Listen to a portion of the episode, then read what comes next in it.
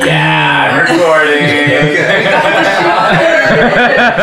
Bit, shit, bit, shit, bit. Our chants are getting so much better. Bit, shit, bit. Okay. Bit, bit. That's a new marketing strategy. Right.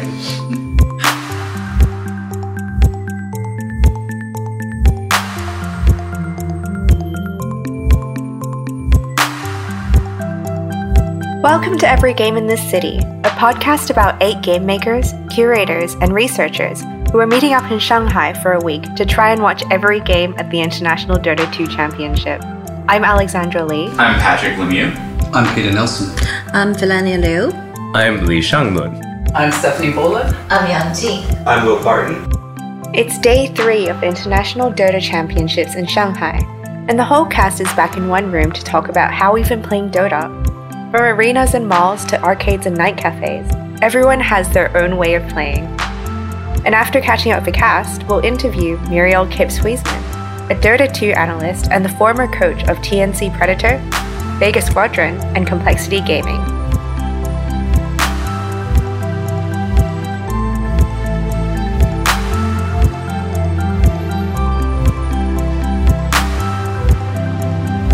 Okay, I have a new game for today. Uh, last night, during the international at some point, or yesterday, a new hero was announced. It's like cookie making goblin grandma riding a lizard, but like a, in the Wild West. it's called Spitfire. Her name is actually Snapfire. and so just go around and what what are some of the moves that uh, this new character would do? It's like a small goblin grandma riding a big lizard. This might be a too literal interpretation of cookies, but I'm going to say something with a rolling pin. Yeah, that sounds about right. Like the normal like whack, or maybe like a rolling pin you level up and it gives a crit on whack. Or you could throw it or something. My hunch is also throwing cookies or stealing cookies from somewhere. At the start of the video, she has like cookies with all the heroes' faces on them. Ah, So maybe she like turns them into cookies. I see. She's she's like the witch in Hansel and Gretel. She uh, can't walk. That's why she has her dinosaur mobility Ah. aid. And she stays in home base and just bakes, but she bakes like voodoo-ish, like you know, versions of the enemy team. A cooking mama like injection into Dota sounds about right. Her screen is just Cooking Mama. Yeah. She doesn't see the map. She just sees her kitchen. Maybe the cookies come out of the the, the lizard's butt. No, that is gross. Yeah, I'm There you into it. go. Just first thing in the morning. To butt, butt Well, it's humor. like Hey, it's just like eggs. landmines. Mm. I have something similar to that. Like she feeds the lizard, and the lizard the cookies, the lizard fart. Why is it getting gross? It's like the toxic gas. Yeah. Although, yeah, to, to give you both credit, uh, there is a ability called nasal goo in the game. Okay, uh, I have another one. Yeah. Just very quickly, like the opposite of what you said. Like if you eat a cookie with some your other heroes face on it, like the grandmother eat it, she can become temporarily that hero and possess their power or moves. Yeah. Grandma Rubik. So she cooks like little Yes. Aghanim's essence, but Rubik's essence cookies. That's actually pretty cool. Yeah. Like if Rubik could pass out abilities. And then fart. No farting. Oh, so she doesn't become them. She gives cookies to others who then. Maybe. Yeah, like she could like bake a cookie based on somebody and then it turns into an item in her satchel and she could like divvy it out to give people little abilities. That's actually like close to what I was thinking of. Like, if you're designing a, a hero around grandmas who are like really nice until they're really mean, Yeah. um, so and seem to somehow cash in their niceness to then like be mean when they need to be. Mhm. Um, like doing these good deeds, giving cookies, like actually, you know, basically getting benefits from doing support activities, and then like unleashing a comparable, like a, a collected amount of damage during the team fight. Mhm. For me, actually, the whole like the the lizard cookie cookie thing. For me, it was like the opposite because because the character's name is Spitfire, right? So I imagine that the the lizard throws up. Like the Throws up. yeah, so it's just like the this Yeah. grandma with a very sick lizard walking around everywhere, and the lizard is like "Ugh," because it ate too many cookies, and the and the this fit is like venomous or something. Yeah, I think I'm on Alex's train. Like, this lizard is going to spit fire because the character is named Spitfire. Matrix snap! Yeah, Young and I were right, but yeah, we just had the different end. It's the same tube. So, there is there Lizard is is just a tube. Can I just say that if you um, combine this with Medusa, I think Valve is like single-handedly like doubling the amount of old women playable characters in video games right now. Yeah, they've got a little monopoly on, Yeah, they've on like, cornered the that market. grandma market. Yeah, it's good. It's great. I'm really, really excited about that because I'm constantly looking for older women as playable characters. Uh-huh. Uh, yeah, the first Yeah. example that comes to my mind is The Graveyard by Tale of Tales, which is Mhm. not a great example. exactly, exactly. We want the like uh, cookie the- pooping, fire spitting old lady, not the, the walk through like graveyard the and Sean sit down. Connery and type, possibly die. in a, in a grandma form. Does any hero fart? That's a really good question. do, do they have to use the bathroom? Hero form. I don't think so. I feel like Sand who King. would it be? I mean, Sand King. The sand, no, the sand is not, the not sand is not a fart. Sandstorm is not a storm is like, You would have to build very different toilets for each hero. True. Someone has to monopolize that market. Yeah, in the in the hero dorm, there's just like a whole floor of different shaped toilets. Yeah, this is great. Have like a shit pit. I Valve is about to announce a new hero today, and Yeah. so maybe it'll be like Toilet Fiend or Toilet King Oh. or Toilet Dung, Demon. dung, shit king. dung. Shadow fart. Just No. shadow fart. Why is our podcast falling into the shit pit? So, so Stephanie, just out of curiosity, what are some old lady or old woman like um, heroes in Dota? The Medusa. Oh yeah, yeah. So there's there's one there's one character who um, I don't know when she came out a few years ago. Um, Anyway, she's Medusa, the the the Gorgon from mythological Gorgon. Yeah.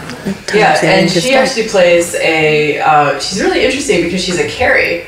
So she's Okay. not. She's hard to play in the early game, but then she becomes just a beast in the late game. Yeah, it's like her and Legion Commander are like tanky women in Dota. It's awesome. And I think with that, we're ready to actually the shit pit begins. All right. Wait, so that wasn't the podcast?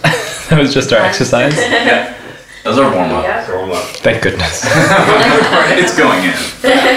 Yeah. So one of the things that's really interesting about yesterday is we've already heard from Will, who was at the stadium. Uh, and so that was playing out, and the rest of us like recorded the podcast and then like went around Shanghai to see Dota in all these different venues. It's quite luxurious. But maybe we do we start with Will? Yeah, I think so. Let's start in the stadium. Okay. How you feeling? Luxury. Are you recovered? I, I feel recovered today, but last night was rough.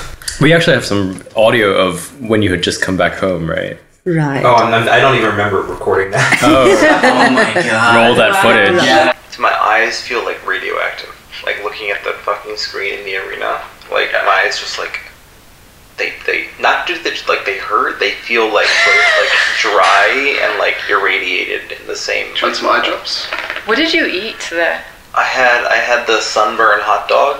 Yeah, it's a sunburn for hot lunch. It's the hot dog that looks like a sunburn. When Will got home, he was loopy. After like what, 14 hours or something Oh, yeah. of watching in the stadium? Yeah, because I got to the stadium about 9:30 a.m. Just a little bit um, like after doors opened, but before the first game, uh, and I was there pretty much till midnight. So full on like 13 and a half hours, Wow. um, which was exhausting. And I knew I wanted to do that as soon as we started talking about this podcast. Um, just do a real kind of marathon day and just see what it would like do to my senses, see what it would do to my sense of like space, and see how it would change my relationship to the game. And it did all three of those things. Um, But you know, initially I went to my actual marked seat on the ticket, which was on sort of the lower level uh, and actually quite near the booths, and it was enormously uncomfortable because you know, unlike a traditional sports stadium where the action is sort of you know flat on sort of the stadium grounds, um, in Dota you're looking up at the screen for the most part.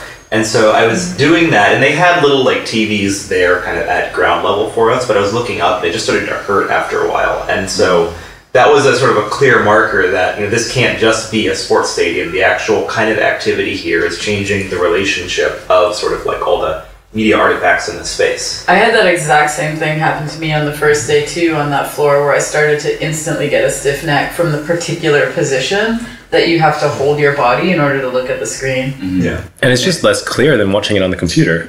Like the screen is fuzzier and further away, and it's- it's like if you wanted to watch the game, this is not the best place Yeah, to do like it. being in the front row of a movie theater. You I know, have you- bad eyes you and I wanna be- can't see any of the bands from almost any angle in the stadium. Mm-hmm. Yeah, in the journalism areas, they will like just boot their computers up and watch Dota 2 on the computer in the stadium. stadium. Mm-hmm. Yeah, That's why. because it's easier to access information, and they have to do screenshots of things they're writing Oh, about. yeah. Mm-hmm. Yeah. So the um, I moved pretty quickly to sort of our corner spot, this one sort of section of the stadium where they actually I I don't think have been selling tickets at all um, Mhm. because you sort of you're split between looking at two of the big hanging screens, but um, it's a just a much sort of better experience. Patrick just realized he was only recording with one mic, so he's switching it now. So there could be anywhere from eight to twelve games during the day because it was um, three or four best of threes, and um, so one of the things is that meant that the actual length of time was always going to be a lot, but the actual amount that could vary by was quite a bit because you know potentially four extra Dota games is you know up to like four or more hours. Yeah. so one of the sort of early on i found like i was pretty much like my body was feeling quite tired by the end of the first set because just being in that arena with that amount of sort of sensation is really overwhelming and so I found myself kind of tacking on a, a third metagame to how I was watching, which there was the one where like just me p- pulling for particular teams to win. And who, who Um, were you rooting for? That, who was playing that day? Who was I've completely forgotten. Like, I had absolutely no idea. Um, what did you watch? True Dota fan, right? here. Oh my god. Our investigative journalist goes to the scene to spend 14 hours on doing Nothing. No. It's in my notes. Passed out. Um, Is this Dota? like what I what I remember is like this tension of there were teams I wanted to win. So so that was level one. Level two was then there were teams that I had bet on in sort of like the various like betting apps. To Wait, you're win. betting? Mhm. Like with, with real money? Not or- with real, but with the virtual currencies. You're betting Um, with virtual currencies. You're betting Yeah. with like gun skins? Uh, no, with the Dota ones. Oh, okay. Yeah. yeah, and I think in uh, the next episode or the one after that, we're going to be like diving deeply into like the money games, including like swag and like virtual currencies and like all this other stuff that we've been uh, like doing on top of everything else.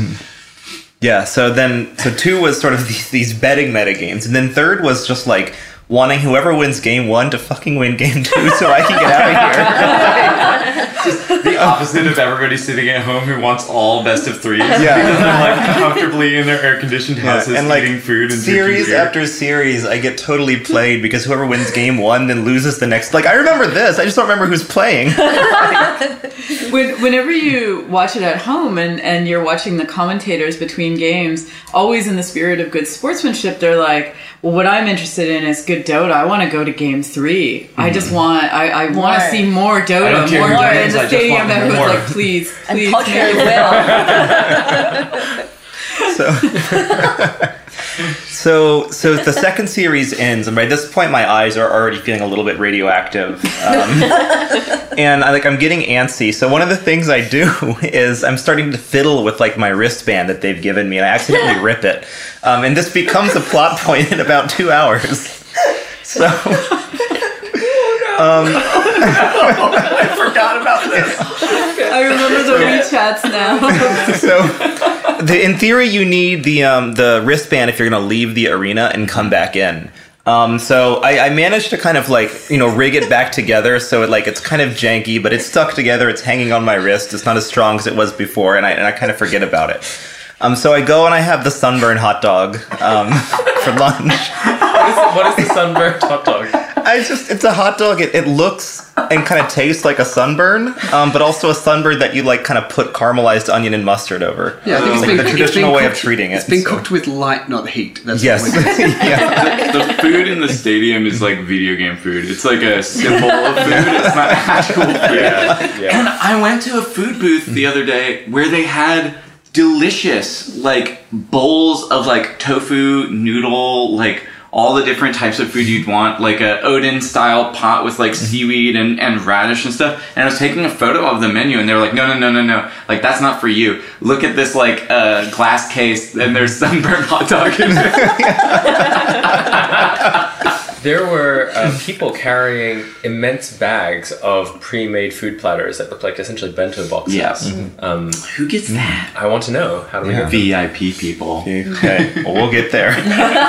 um, so about this time, I, I messaged my friend Mike Stubbsy, who's a, a beat reporter here, covering actually the the just the move of Steam into China as sort of a native platform with TI kind of tacked on as far as Valve was concerned. But he was like, "Oh yeah, come over to the the media section." Um, like no one's actually keeping watch over who's sitting here, so it doesn't matter that you don't have a pass. Um, so I just walk over it and take up a spot there with um, Mike and one of his colleagues, Chris, who is at Eurogamer. Wait, so you just Um, see a person you know and walk in? Yeah.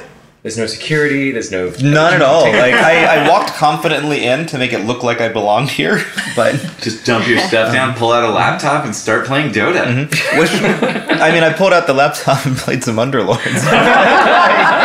A lot of people are doing that. yeah, like the media area is just filled with people playing games. Oh my Um, god. So so now I'm almost sort of on like tier three of like upgrades for the day. Um, Keep climbing that ladder. Yeah, and The so climb.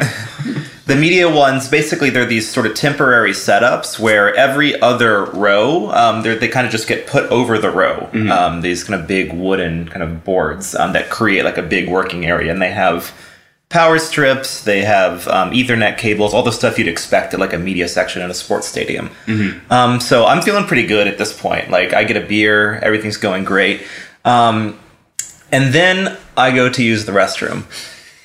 And we don't need like a, a play-by-play. The important part here is Wheels opening the door, the handles jiggling, he walks into well, the someone hall. absolutely was smoking in the restroom before me because there were just a bunch of cigarette butts in the ground, and I was like, Oh, okay, wow. whatever. Um, the smoke. And like, I accidentally ripped my my wristband, and it falls into the pot.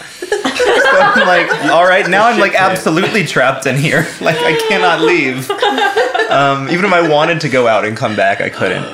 Um, and that seems like it's going to be a non-issue insofar as I've already kind of Wait, so committed you to being flush there the whole down? day. Yeah, like what was I Don't Despite, attempt to retrieve it. despite, all, going to ask the staff to help me out? despite all the signs saying "Do not flush paper down," you flush your wristband down. a very valuable wristband. So- In- down the shit pit. Ticket resellers just buy those for thousands of oh RMB. god. Um, So you're trapped Yeah. in the stadium. So so now I know I'm like extra trapped in the stadium, not just by my own volition, but now kind of like just as procedurally. So it's about this time that I get a message that um, one of our, our contacts at Valve has an extra VIP ticket for the day. Yeah. Which I'm like, hell yeah, okay. I'm gonna like abandon now my like third level of luxury in the media area and head up to the VIP. Um, only to find that the guy needs to meet me outside the stadium, and I can't get back in because I don't have a wristband. so you get some rubber gloves and head back to that bathroom. Oh my god. So eventually, like, it, it takes about 30 minutes to work it out. Um, but he finds a way to sort of use his, like, I work for fucking Valve powers to, like, be able to use the staircase and seems to be basically the only person in the entire stadium with that authority. Um, so he comes down, he gives me the ticket, and then I'm able to, like, uh, pretend that I never had a ticket to be, or wristband to begin with, and just, like, basically go outside, walk upstairs, and get to the Valve area. Whoa. You've ascended Yeah. So and, and I'm literally sort of moving up a little bit every time to the top of the Um, pyramid. but not to like level five, the sort of the um, the, the sinking ship area of the stadium, which is sort of like Icar and hubris. Like you can't you can't go that high. So, um, so the VIP area is actually really great. It's it's by this point it's like 8 p.m. and there's like one best of three to go, which ends up being a long one. And but it was in was it in English? Um, no, so I know that um, we'll hear about a different VIP experience soon. Um, But when I was there, I didn't see any like additional screens or whatever. Um, they might have set those up the next day, but it really was just the same thing, except sort of exactly on eye level with the the big screens. Um, and the other thing is they had delivery food. Um, so every single actual like uh, box had someone waiting outside of it, and you could t- take the menu, point at what you wanted, and they'd bring it to you. Now, unfortunately, right? Exactly. um, Just hope no one kills them on the way. well, to wait three more minutes. Yes, that's why they don't go to level five. food. Like, no, no couriers ever survive level five. So, um, but unfortunately, it's like 9 p.m. So there's no more like uh, actual like enviable food. So I get basically like a, a chunk of like potato wedges that are kind of like cold and, and calcified by this point with a big like kind of slick of cheese on them. Um, and then I, I was like, I want some of the short ribs. And they're like, we don't have the short ribs. So I got this like utterly tasteless marinara. Um, like it is sort of amazing to me that like it, it truly was just like like squishy squishy water. Yeah, or like wa- chewy air. Like, Chewy air. yeah, the first thing Will did when he sat down when after this day was over was like, I had some chewy air. Like the oh food was marinara was like chewy air. But you don't know who. We don't was know what he's talking about. Or who was playing that day. Potato wedges with cheese whiz on them, and then some like absolutely like the marinara sauce was like chewy air. So, but we get to the to the very end of it, and I feel like you know the lights come up, and I'm sort of like, where, what has happened? Where have I been? And it's it's so surreal to I don't know if you ever like had a day where you were working, you started before the sun rose, and you just didn't look outside until it set again. Um, you just like it totally messes with like I think your circadian rhythm, but also your sense of like how long have I really been here? Um, Without remember any matches. Yeah. Yeah. so, so that's uh, that was my sort of slow ascension, um, but also sort of slow descent into madness. Well, that sounds fun. and then I'll just very very quickly tack on that after that we I had I had an adventure getting to the stadium and then we um, met up and decided to go to the late show so it wasn't quite over for you Oh my gosh. and um, it wasn't as exciting as Sean Lun's experience at the late show except for the fact that we finally got to sit down and have a beer with Titus Barrett Bronco. Our beautiful boy. Yes. he is. And there were some other folks that were friends of his in the bar. And um, for whatever reason, it like r- the conversation was sort of pretty friendly and casual, and then very quickly took a swerve to like contemporary geopolitics. Yeah. Yeah, Because that that's what Dota That is. is what Dota is. It was like the conversation was almost like straight out of Marx's volume three of Capital, like the tendency of the rate of profit to fall, where we were talking about like truck drivers and automation and labor. And then isolationism of different countries, and I, I, you Climate probably don't remember. like- yeah, I remember this. Like- You remember that? and then we talked about underlords. Yeah. I mean, isn't that still the same conversation? It fits in. And yeah, I think that there's definitely going to be a need to unpack a lot of the economic realities of Dota in the episode coming up. I will also say that uh, Titus Barrett Bronco. was an absolute gentleman because there was a confusion about tickets, and so when we're boarding the bus, um, there was only two tickets, Mm. and so he was like, "Oh, you take this," and then he just got on the bus and then like pulled a real flex move and somehow got into the hotel just Yeah. like by kind of sneaking in. Mhm. So, uh, So- very very gallant. I have a theory. I think that Titus Barrett Bronco. is Ice Frog. Yeah. because there's no way that he's at the center of every single thing that we were seeing. Yeah. And he's playing Dota the right way, which is like selling tickets you bought and like going to all the other events. Sneaking into the late show. Exactly. Yeah. Our hero. He's, he's organizing the camel meetup. Yeah, I know. Are you It's serious? wild. I'm serious. Yeah, I'm so not joking. We're gonna Wow. later today. We're going to a, a like a pub stomp, a, a what was used to be called Barcraft in in Star in Starcraft years, but like a we'll be reporting on that later how that goes. But like rewind a moment. Yeah, so let's um, see what happened with everyone else. Uh, while Will was at the stadium, um, we had split up into a few groups. Um, one who went to an arcade, and the other one who went back to the stadium. Um, so we went to the arcade first to go and look for this screening of the Dota 2 TI. And we couldn't find anything there.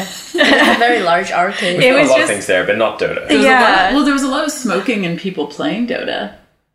Were there people playing Dota? I didn't see Yeah. anyone playing. On the upper Cafe, floor. Ah, I We're talking about the arcade. No, Right, that's no. a night cafe, n- night cafe on the upper floor where people were Oh, playing oh, Dota. right, right, Oh, the right, ones yeah. run by The one that was one floor down. Yeah. We went to Fire. Arcade Fire. That's the name of the arcade. Yeah, Felania, how did you know about this place? Because you suggested it, I think. Well, this was the place where a bunch of my indie developers friends who lead me there last time, and they were saying it's the only remaining real arcade Mhm. center in mainland China. Because recently, um, like a lot of arcade was built on top of like malls where it was mostly dancing machines Mhm. and, and, and other gambling um, game. And so basically Arcade Fire remains its original form of still having a lot of things that's produced in the 70s and 80s, a lot of old arcade games. And if you walk in, you will be able to see two generations of player. Mhm. One is with a slightly older um, age that was born in the 70s or 80s that's playing the old game that they Mhm. used to play when they were young. And then outside um, that, that little um, arcade game, you, you see sports machine and dancing machine and Mhm. all these music games where Mhm. a teenager age generation was playing on that and they were definitely not mixed. That's a really I had never I didn't notice it, but you're right. The games were set out um, almost by decade, room by room. Because Mm. yeah, I was you know I'm in the I guess the slightly older group in the back room. I'm like Street Fighter Two, Time Crisis, and Yeah. then and then I'm like all those games where you hit the drums. Oh no, I can't, I can't, I can't play with the kids who are like 25. and then when I finished my Time Crisis game, there was that older guy who looks about 40 or something, Right. and I was like handing him the pistol. I'm like, hey man, do you want to finish my game? But can you tell us more about the history of arcade? Uh, what is the word? Parlors in China, and maybe the through line to Dota. Okay, so um, it's like a very crucial part of Chinese game history because um, originally we the government doesn't look at game as if it's something positive for the industry or for the people.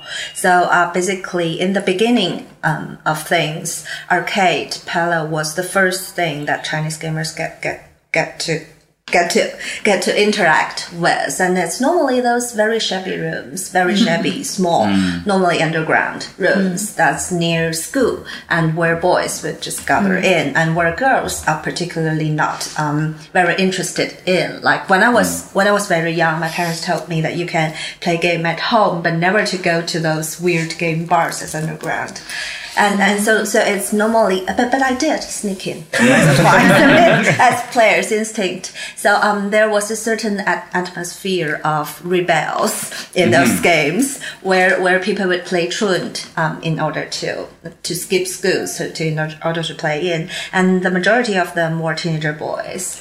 So there's the truancy implication. Was there also like a relationship with gambling that made them no, seem? Uh-huh. No, so not, this was not, earlier. Not really. And another really important um, piece of game history related to that that game parlor is uh, originally when um, when game consoles and game machines was imported to uh, from to China from overseas, it was very very expensive. So Mm. it's not um, suitable for a single household to buy them. And Mm-hmm. so um, a lot a lot of that happened in a weird way. Of in an arcade game hall, you will also be able to see some console games um, and, and attached to TV, and, and that was hourly rent. So so you you get to play that console game um, by an hourly rate. Like VR now. Um, Right, a little bit like that. This is a slightly different context, but um, a friend of a few of us on the team, Hannah Verman, is working on doing a study of oral histories of um, arcades in Hong Kong specifically. Mm. And so she's interviewing a lot of people who are kind of older now. They're they're fully grown adults, but spent a lot of time uh, in arcades when they were when they were young.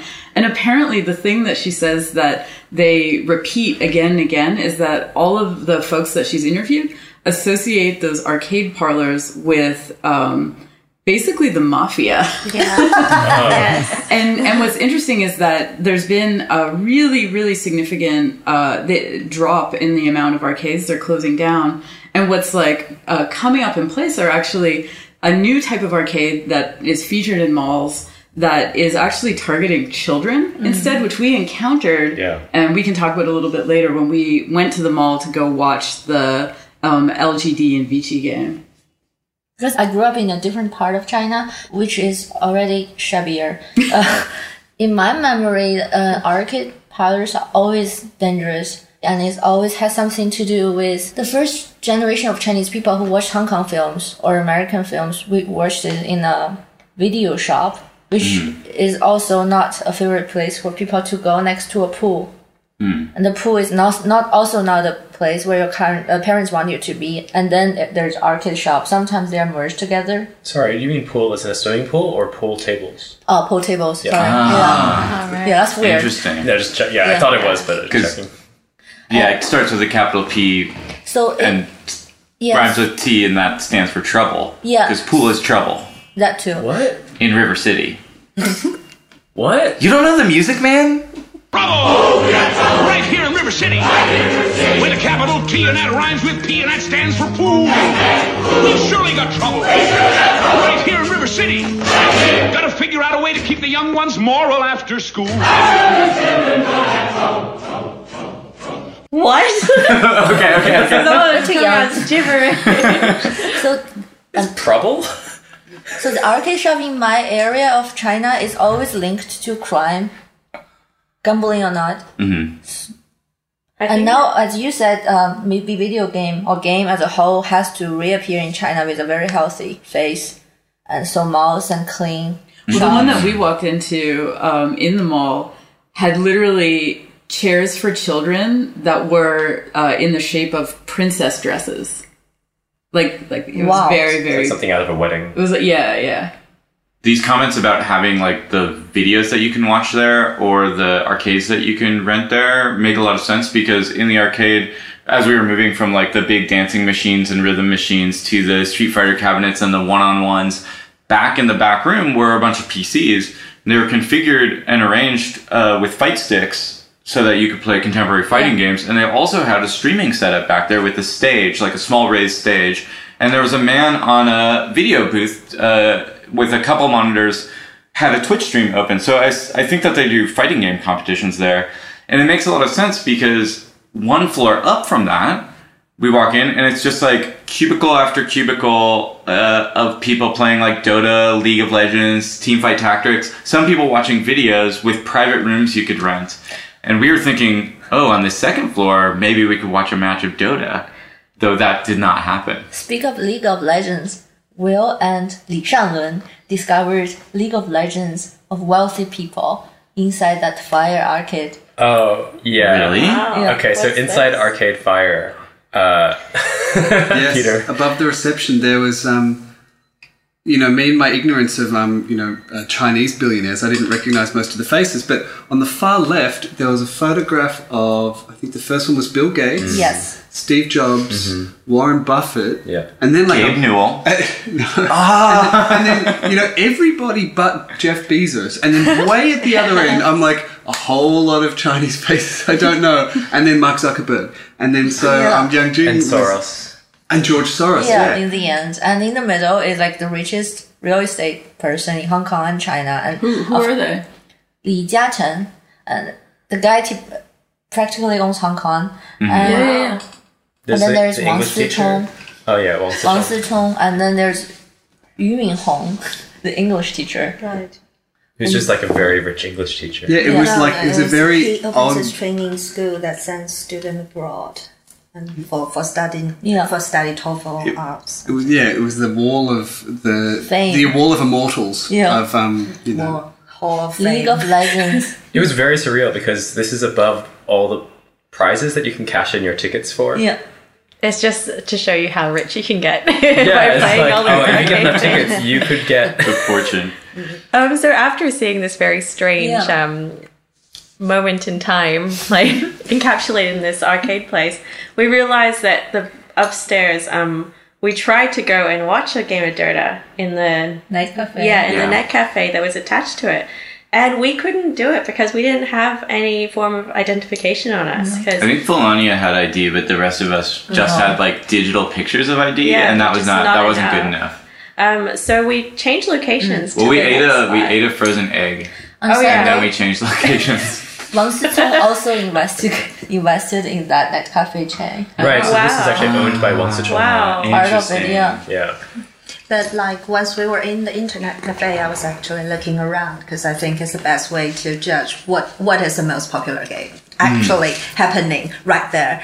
Um, so there are one third of people play in League of Legends, Mhm. and very very few people watching Dota or playing Dota like games, and very very few people playing um, World of Warcraft. Mhm. And, and there are also a variety of other weird games that I can't re- can't even recognize because they were produ- producing new games every year. Mhm. But then there was quite a different um, experience compared with arcade, which also could link back to history, where like people born in the 70s who play arcade games are more getting used to the social setting of the game, where a game is supposed to be very competitive and, and, and where you're supposed to be playing it in a social setting with people watching, while in the Mm. internet cafe is one of those individual seats that, Yeah. that you that you monopoly your screen and people are not getting used to having other people staring at their screen. So it's a very different set of um, mindset attaching to gaming.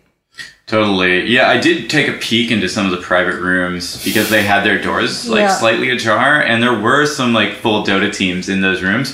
But then, uh, and they were like smoking cigarettes, and then they like would close their doors when I like walked by. I think the evolution of private public space of games is reflected in the way that we consume esports as well. Mhm. So initially, games are arcade parlors where it's very social and physical, as you point out, and then they enter the home space, and suddenly this is when the identity of gamer starts to really emerge because you're spending time in a committed way Mhm. uh, in the space that you build.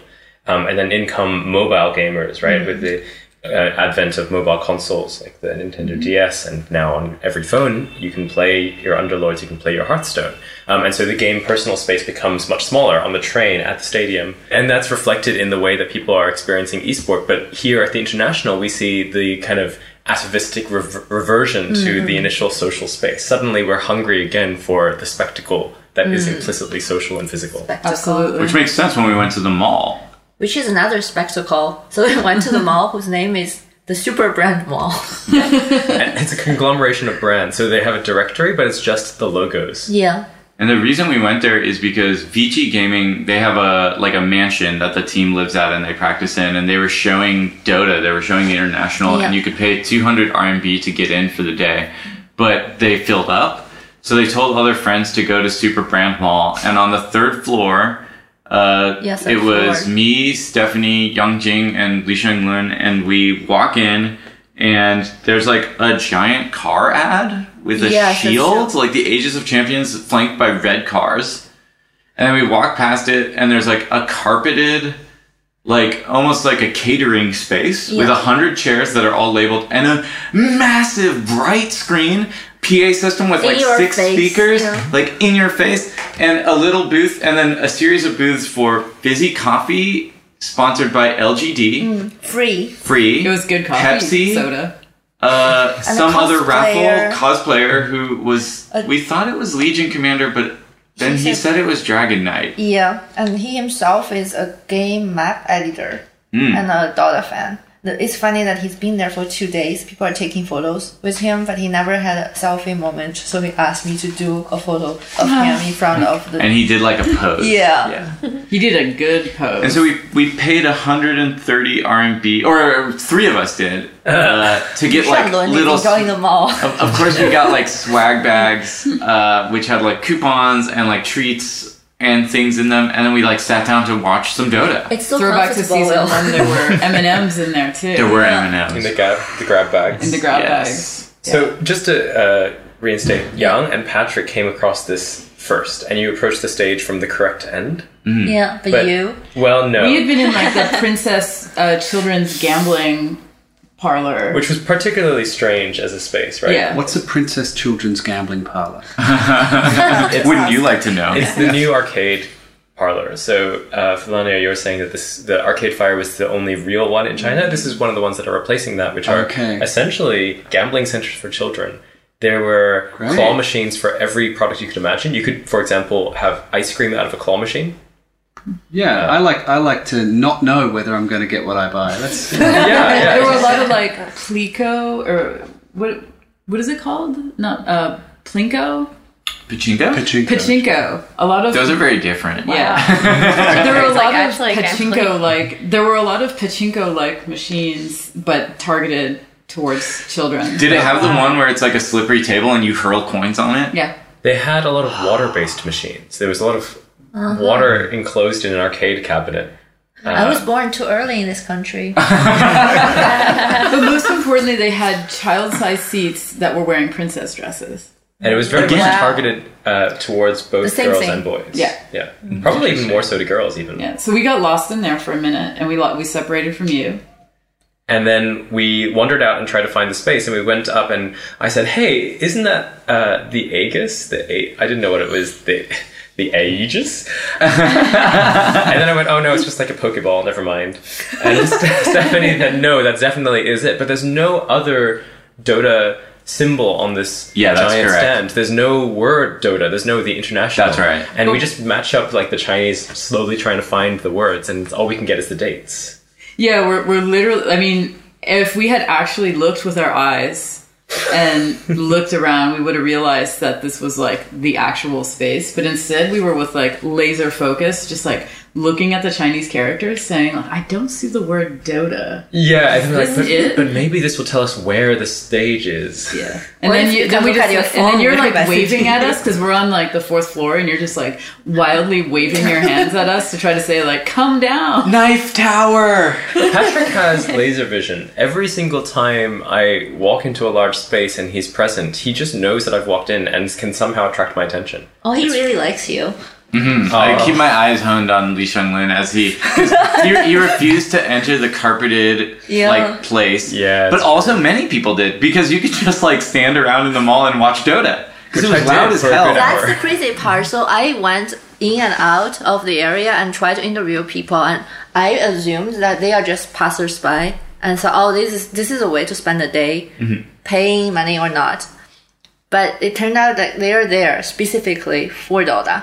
They didn't get the chance to buy a ticket at TI as most people, or they didn't have enough money, or they saved all their money to buy a ticket you know, on the final day, and they haven't basically a week in Shanghai. That's a weird thing. Like you can basically watch this game wherever you are, but they have to come to Shanghai from all over China. Right. That's so Wow. interesting. Yeah. And like I, I think there is one match that is uh, worth mentioning, and Ah, it's yeah. interesting to me that we'll forgot. But it was the match that day between Vici Gaming and LGD. yes. which is the two heavyweight un- remember. Now I unbeaten, unbeaten Chinese teams, and they kind of got together that afternoon, and Yeah. the stadium's packed, and the malls have people. Everybody's watching Dota for a little bit, and they just ha- proceed to have like a polite game, kind of like uncontroversial game of Dota, where LGD kind of clearly just bests Vici just plainly and simply through a couple games. Mm. Mm-hmm. But if the, you're saying to me that there's a qualitative difference in the, the the presentation or the feel of this game, somehow the feel and i'd be i'd be really interested because one of the things that dota does is because of its api you can actually go ahead and look up incredibly detailed stats about every single game um, to see if this was just a perception thing because it, it in some ways it adheres to a, a narrative about like chinese dota A little bit, yeah. what is that narrative? and that narrative is that it's it's more collectivist. People are more interested in sort of like farming activities Yeah. rather than sort of you know highly you know the fighting.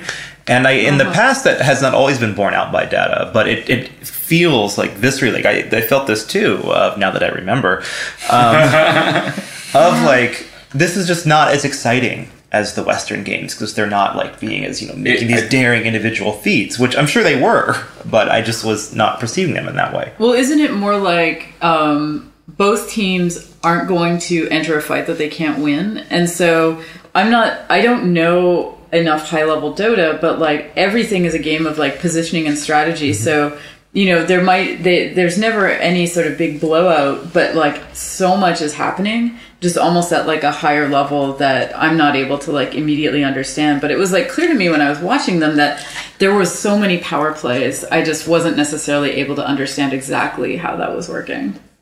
Uh, speaking of Chinese ways of playing Dota, I spoke to a couple sitting inside the mall area, and they are Chinese, but they actually flew from Seattle to Shanghai to watch this game, and they already spent sixteen thousand for the final day ticket. Mhm. So they want to sit out uh, outside of the stadium earlier this week, and I asked them how did they meet. So they're second generation, no, they're first generation immigrants together with their pa- parents, but they were already 10 or 11. And the guy and the girl met each other on Dota in the States. And I asked, how, how did that happen? Like, out of all this probability, they said because overseas Chinese, like Mandarin speakers, they like to play overseas Chinese who speaks Mandarin. Mm-hmm. And I asked them further, like, why? They said, because we play differently. First, there's linguistic barrier because they, they were speaking Mandarin still Yeah. when they were first there. And secondly, they said the foreigners like to play against whoever is there available. Mm-hmm. And we don't.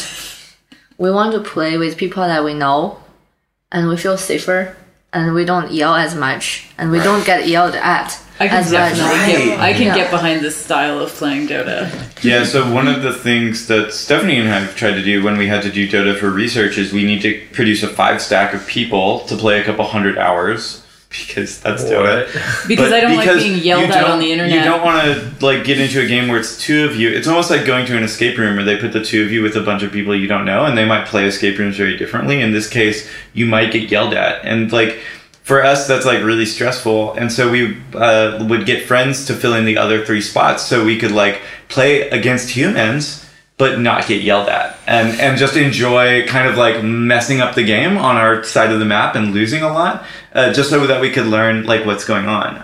just to echo on what Jing just said, uh, not only Dota but also Dota-like game like LOL and Honor of Kings. Um, like the, the Chinese players tend to play with their friends, and we call it Mm. kai hei in, in Chinese, which Mm, means we are sort of hacking other groups of people. I think this is important because also in the stadium, a boy was talking to me about playing Dota in China. Yeah. Uh, because they're the real rare ones, according to them. They don't have as many people to play with as LOL. And I asked why. They said, oh, that's partially because of Dota itself. And the other reason is they said that Valve is such a Buddhist uh, company. Valve is a Valve is a Buddhist company. A company. Buddhist, like It is 佛系 one of those internet slang. I mean, it doesn't care that much. Like I told Patrick about this 996 work schedule, like Yeah. 9 a.m., 9 p.m., six days a week, which is the new normal here. But he said, well, people just get off work at 5, so they don't want to put extra work on it. And they are partnering up with a Chinese Buddhist company, which is Perfect World. They don't care that much either. They're more interested in developing their own games, so they kind of left aside, Chinese Dota aside. They didn't put as much as effort as, for ex- for example, Tencent did for LOL. And I said, so do you hate them for that? Uh, maybe I, I come out strong. And he said, no, no, no. I we regret that, but we are also happy Tencent or companies like Tencent didn't really get their hand on Dota, because when Tencent does, it usually would insert a lot of Tencent stuff in the game, which would significantly change the game, and very soon Tencent would build their own Dota. Can you uh, what what is what does it mean to insert Tencent stuff for them? Tencent is very good at commercializing Yeah. things. You have to buy more and where they're normally ruining the original game experience by inserting certain um, in-game in-game payment um, system that that make them to be the best um, Mhm. or, or most money-winning company in the entire world. But but there is a certain sentiment that's against Tencent in the play player, especially the hard pl- players, hardcore players Mhm. group, where they, they don't think Tencent is a very decent decent game company. Right, because if you're not paying in League of Legends, you only have access to a limited hero pool. Yeah. Whereas Dota, like everything is free to play, except then you can get lots of cosmetics. And there are cosmetics in League too, But the locked hero pool, I think, is a big. You like collect heroes as you purchase them over the course That's of your playing lifetime. So if Tencent is in the game, you have to buy the fart lady. Mm-hmm. Not Hero. Buddhist. Yeah. so Dota is a Buddhist game in China too. The people that I've talked to seem to all have a love hate relationship. Like they'll always mention these kind of points that Valve is not being very hands on with community building Mhm. or with creating um, that that sense uh, of community, but uh, they don't mind because they're doing such a great job at com- maintaining the game for the fans. yeah. Other thing I get is like a lot of people I talk to, they know Steam because of Dota, and they know Valve because of Dota. So Dota is the start, the source. Yeah, and, And- then Valve is the follow-on. Yeah, Oh, and the love ones- of Dota is so deep, so it would also help uh, Valve or Steam to build a really good image here. It's really interesting that with League of Legends, it you have to pay to unlock heroes, and that changes the gameplay. But with Valve, you can pay lots of money to get cosmetic items and the Arcana, and that doesn't really affect the gameplay because the animations are all the same. You're not getting more power by spending money. But what it totally does change, and this is something that we've been noticing in the stadium, or I've been noticing, is it changes the watching of the game because I don't play Dota enough to be able to recognize all the obscure costumes that the that the heroes are in. So I'm like, is that the Juggernaut? Mm. Is that Tiny? Like I just I just tell. really hard at that weird Rikimaru pick. So Like, we were- Is that Riki? Is- he has yeah, yeah. on. Alex and I were were commentating the game at that point, and and I was just like, I don't know. Some people are telling me this is a Riki game by process of elimination. This has to be. Um, this has to be the one on the right, and so I almost like the way I can recognize it is through the animations. But I'm doing this like cross reference thing, and so it's almost like we're a snake, where we can't actually see the hero if they're still, but if they're moving, that's my only way of recognizing it. Do they have a sense of elitism? Like the people who are playing it, if you don't have any of these cosmetic items? It's totally a status thing. Totally.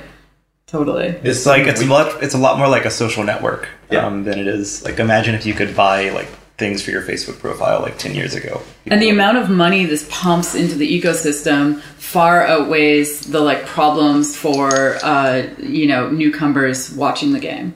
They honed this with TF2, right? The hats. Yeah, I got I got bullied for not having a cool hat in TF2. Yeah, we were talking to a friend uh, whose kid was bullied, and the the way they bullied him was by calling him no skin. Oh. In Fortnite. No skin. They're like no skin over here. No skin. Oh, that happened to me. No skin? You have no skin either? Well, yeah, and then these after I was bad, these kids offered to to coach me if I would buy them skins. Just like you're like 11 years old, you need to get the fuck Very out of here. No, I'm not being shaken down here. Um, so speaking about playing with your friends, we're gonna take a break, and after the break, we'll talk about playing Dota together. Yes.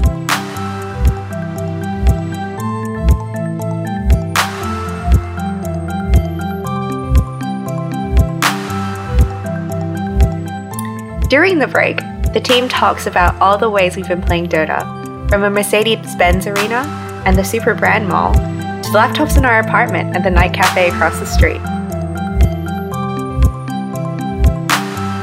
Yeah, it seems like this week, like one of the impulses, kind of like on the escape room trip, was like, can we like get in there and start like playing it and play? Especially since we apparently don't remember any of the games. oh no! I mean, I think that part of playing Dota is actually getting into the play-by-play of the games. But broadly speaking, what are some of the ways that we've been playing around Dota in the stadium? Yeah, so over the last couple of days, I found that um, this is stopping thinking as an academic and kind of going back to my life as an artist. That I was just getting overwhelmed and a bit um, a bit bored with the all-encompassing spectacle, and I wasn't seeing anything new. And it's something to do with the noise and um, and also that you know I'm not really engaged with um, the commentary because um, my Mandarin is not up to scratch. So I just started kind of hiding in the dark corner of, of our row, um, putting my headphones in and just blasting something that would kind of change my mood. Um, What were you listening to? Yeah. I went through a few different things. No, God, I got to remember. Um, I was yesterday. I was listening to um, a couple tracks by Brian Eno on repeat. Um, music for Music for airports. Dota. no, no, I, I wasn't. I wasn't on the ambient. I was a bit more on the like. Wrong side. Um, there's he did a cover of the Velvet Underground's uh, "I'm Set Free" on the Big Ship album a couple of years ago. Um, this is kind of his like dystopian Brexit album. Um, so I was listening to that, and um, and then another track um, on some faraway beach, which I think is from um, "Here Come the Warm Jets" or something like that. Um, and I was listening to Cypress Hill for a while. Um, I don't know. I, I was just trying to Can find. we get you to curate a Spotify playlist for people to watch Dota to? Um, actually, it was old Cypress Hill remixes. It was um, the Fugees doing Cypress Hill, of all things. Oh, wow. Anyway, um, but it was just an attempt to try to see the whole thing a bit differently and try to detach from the game a bit and just see, you know, remember big things that I find myself forgetting that we're sitting in this kind of you know futuristic coliseum that we're very much locked in you know? There's there's no roof there's no as will was saying you can't tell what time of day it is. And it was try, trying to remind myself that we're in this capsule with this large number of people um, and i was sketching in my notebook um, remembering like uh, italian kind of dystopian architects from the 70s writing about this the continuous monument you know this box that we lock ourselves into when um, when the world goes to pot. But yeah, so that that was a way that I found it very enjoyable, and I'd still find myself getting transfixed on the game, but it was just an attempt to detach myself a bit from the space and retreat into um, something that would block out um, block out the sound and block out the context and allow me to try to try to see things a little bit differently. Just so uh, while this was going on, Alex Changlun and I were commentating in a more traditional way, and we actually just forgot that you were there, despite the fact that you were. Right I, next I, to I barely was. And know. then when we would look over at you, you were rocking back and forth in your seat. so you were in your own world, but you were like rocking back and forth in your seat while staring at the screen. Oh my God, I, think, I, think, the way Alex said it was that it looked like you had thousands of dollars that you would bet. Y'all were commentating, but Chunglin, you rarely commentate games of Dota. I just don't have access to the same vocabulary that everyone else in the stadium does. and I compare it to just a, magnificent cult because there's so much energy and time poured into learning uh, this very specific and unusual system that it becomes a point of pride that you can engage in this conversation with other people. And the more that you talk about it with those other people, confirming your own knowledge and sense of belonging in the group, um, the kind of better you feel about your wasted hours, I think. And that's a very ungenerous take, right? The, the flip side of it is that people are very close to this community. It's uh, their entire lives. Um, so I wanted to access that knowledge without having any of that knowledge. right. And so I thought, well, okay, I'm a game designer. Maybe I should make a game that somehow uses and, and um, builds on this existing obsession in a way that allows people to feel good about themselves. Kind of like how I think Eric Zimmerman describes the development of the metagame as uh, a game for people who can't stop talking about games, Mhm. which is just game designers. so when it was first shown at GDC, uh, Mhm. I was there in the pilot year. The metagame is a game which asks you to compare two games, uh, and game designers are playing this with great fervor because it's just a debate game uh, involving deep lore. Right, basically. Yeah, of, of game studies, uh, which is awful. In the format of a card game, inspired by like something akin to Magic the Gathering. Because at that original GDC, weren't didn't you have to collect Yeah, the so, cards? so you would have different debate cards and different um, game cards. Like, Mhm. oh, here's Pong, here's GTA 5. Uh, it wasn't out back then, so GTA 3, actually. And uh, someone would ask you, uh, challenge you by saying which game is funnier, which game will last longer in time, which game is more sexist. Uh-huh. Uh, and then you would say, oh, I think it's this versus this, give your arguments, and then everyone around you would adjudicate, say who won, Yeah. and the winner would take the cards of the other player. Um, so you were just trying to, and it became quite vicious and brutal. There was this under, uh, underground circuit of people trading these metagame cards and doing huge debates. Yep. So it worked really well. But in the same spirit of, okay, maybe we can just use that uh, foundation as the basis of this game, I wanted to make a series of small mini games that were in the same vein of metagame, but for Dota. Uh, so one of them I made was a ranker, where it would Mm. give you an adjective on the top, such as easy to play or uh, interesting to watch or has good art, Mm-hmm. and then it gave you five random Dota heroes from the pool uh, of massive Dota heroes. Mm-hmm. 112 or whatever. and so you might be asked to rank. Actually, hang on, maybe I'll pull it out and read. Yeah, out an let's do it. Let's do a few. And if you want to play, head to knifetower.com. okay, so here's here's one. Good for new players. There's Dazzle, Sniper, Keeper of the Light, Riki, and Spirit Breaker. So now you need to order them. Which one of these is mhm. good for new players? Which one of these is bad? Riki- Snipers first. Sniper. Riki is tempting to new players, but Keeper not good Light, for new players or Dazzle, Riki. Who was the last? Spirit Breaker. And I the think- Spirit Breaker. Honestly, all none of those are terrible for new players, Yeah. but Sniper is a good one to start with. because he's just like point, click, shoot. And he has a long range, so you can be like kind of defensive despite yourself. Though Mm-hmm. a lot of noobs are not. Yeah. Brown Boons first. um, I'd uh, put Dazzle. Then second. Dazzle. Dazzle. Yeah. yeah, I think I agree with you. Then I can't believe there's a hero called Dazzle. I love Dazzle. Oh, they all seem fake. Like, none of these seem sniper. That's not a hero. That's I think That's a that's a vocation. Spirit Breaker's probably was sniper named sniper at birth, and then like, oh, I guess I have to do I think this. he's Yeah, basically. Sniper That's the your joke I about think is naming the your lore. kid like a butler name, like Jeeves or something. Right. I don't know what Jeeves is going to do. Um, oh, we'll, we'll do another example maybe. Uh, so here's tragic backstory. Ooh. Oh, We have Lion, Jakiro, Huskar, Dragon Knight, and Ember Spirit. I think I think Lion has the most tragic Definitely. backstory here. Definitely. Because he's um It's like what, his he was friend fooling betrays around him. with magic and yeah, he gets betrayed and then he gives he the reason he has the demon claw is because that's the toll the magic took on his body. Yeah. Oh wow! I didn't know that's where like finger of death comes from. Wow. That is quite Yeah. tragic. Uh, and I cannot tell you the backstories of any of those other That's heroes. Yeah, Okay. just Lion. Lion or Just Buff? So Lion, Lion is Lion is, sad, the most yeah. tragic. Uh, and yeah, Do one so more. okay. Uh, here's Huggable. Oh, Which yeah. of these is most huggable? So we've got uh, Sky Wrath Mage, Uh-huh. Lick. Lich. I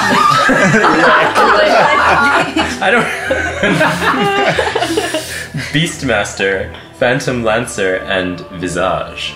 Well, Phantom, Phantom Lancer's a cat. I think So- it's he's no, I know. I think he's he's literally unhuggable because he splits into like the whole point of his hero is that he hug. juxtaposes, and you can never tell which one is the real cat. But So he's, a- the a most cat. huggable. No, I think it's the least huggable. For that Really? reason, yeah. Oh, because of uh, Doppel. yeah, So I he, think it's like it's you, try want. It's like you always end up hugging the cat shadow. Like I mean, that's pretty much trying to hug a cat.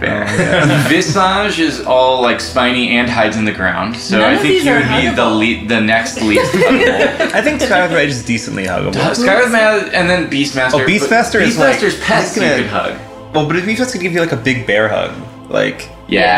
Yeah. Let's Yeah. do Beastmaster, then Skywrath, then Lich. I'm neutral on, then Visage, and then finally Phantom Lancer. But none of these are like Controversial. Brewmaster. He's definitely huggable. That's Or maybe Ursa.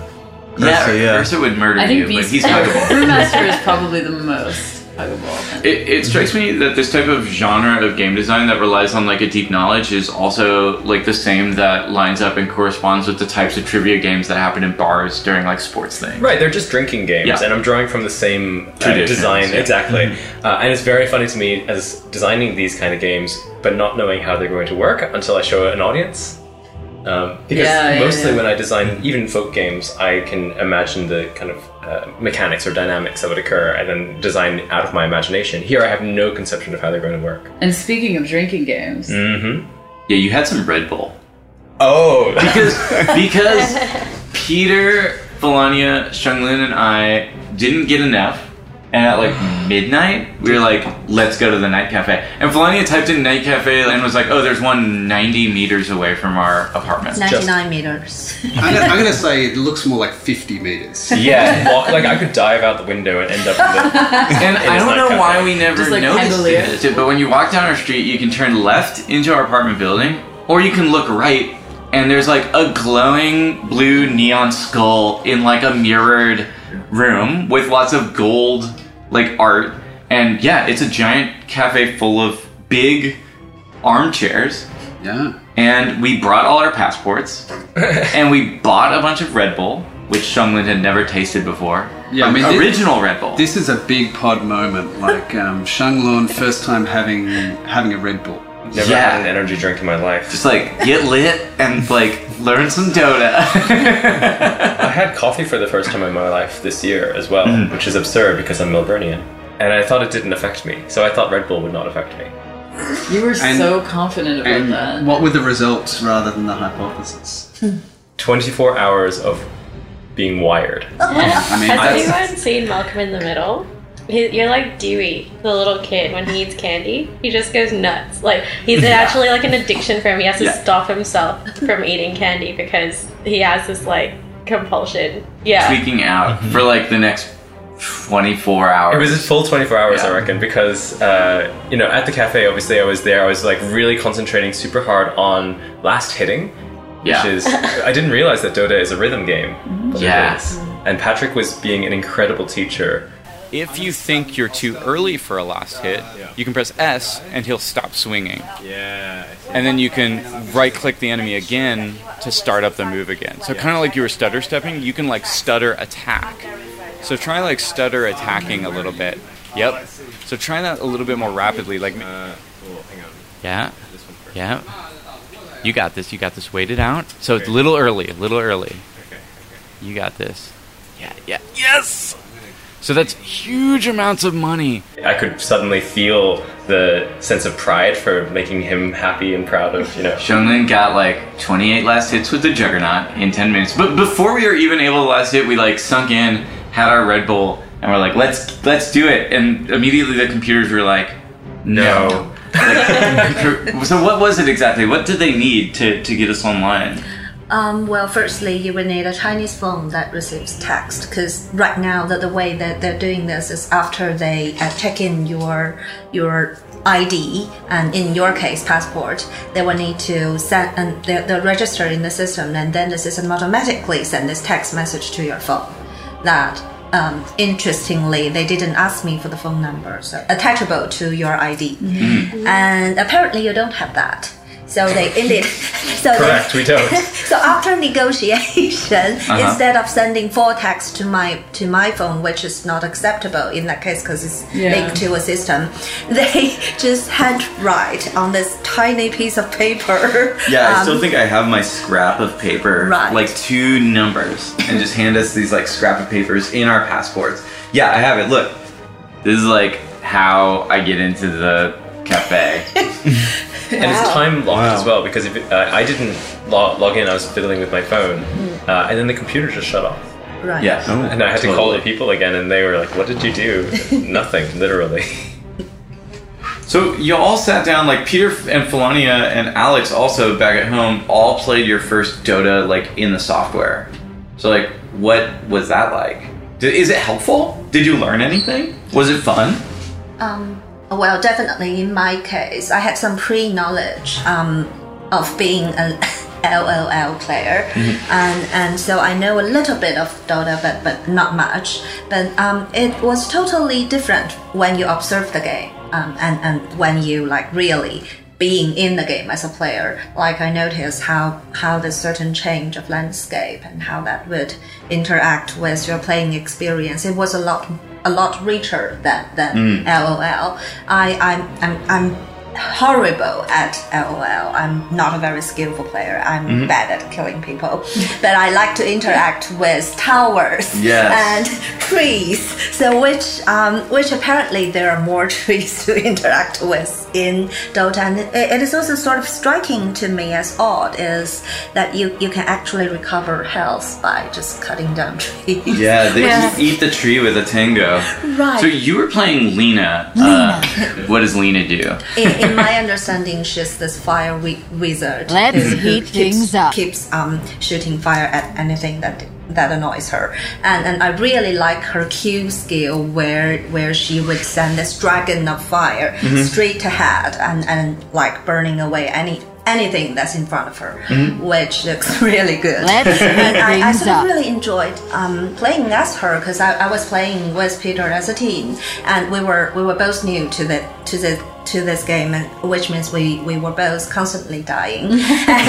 so, Against the easy box.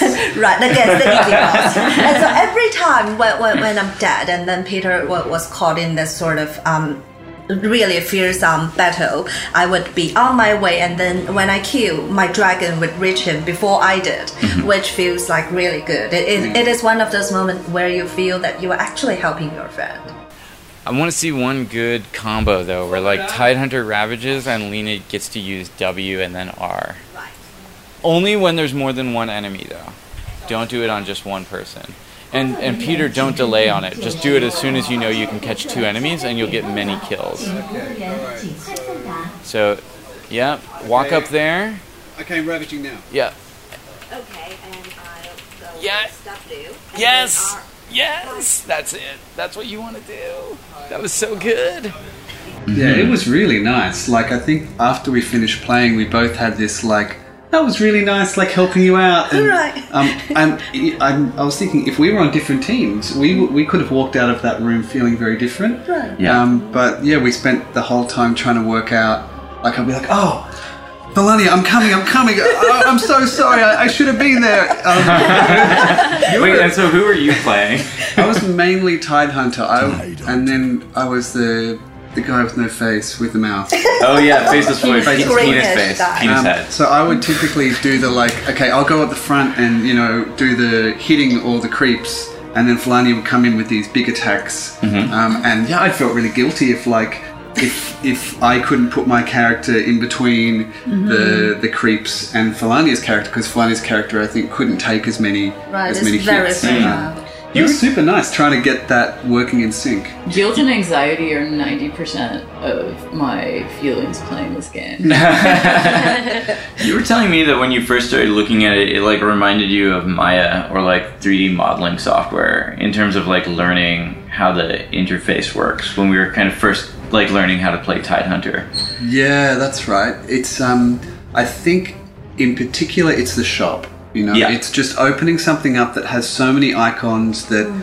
you know when you when you're confident in a piece of software, you're not really reading the menus anymore or looking at what the icons are. You just kind of have a familiarity with it. Yeah. Like when you you know when you learn to drive stick, you're not thinking about where the gear stick is and right. you know where each gear is. You're thinking about where you're driving. And I felt this was very much the same. I'm like, oh, I remember this feeling, like just looking through menus for the one function that I want. Yeah. But then of course this is happening in real time in a game, and the the management side of it and the opacity of trying to understand what I should be buying and all that kind of stuff. Um, that was the learning curve that was um, the most difficult, but the most familiar for from any other piece of software.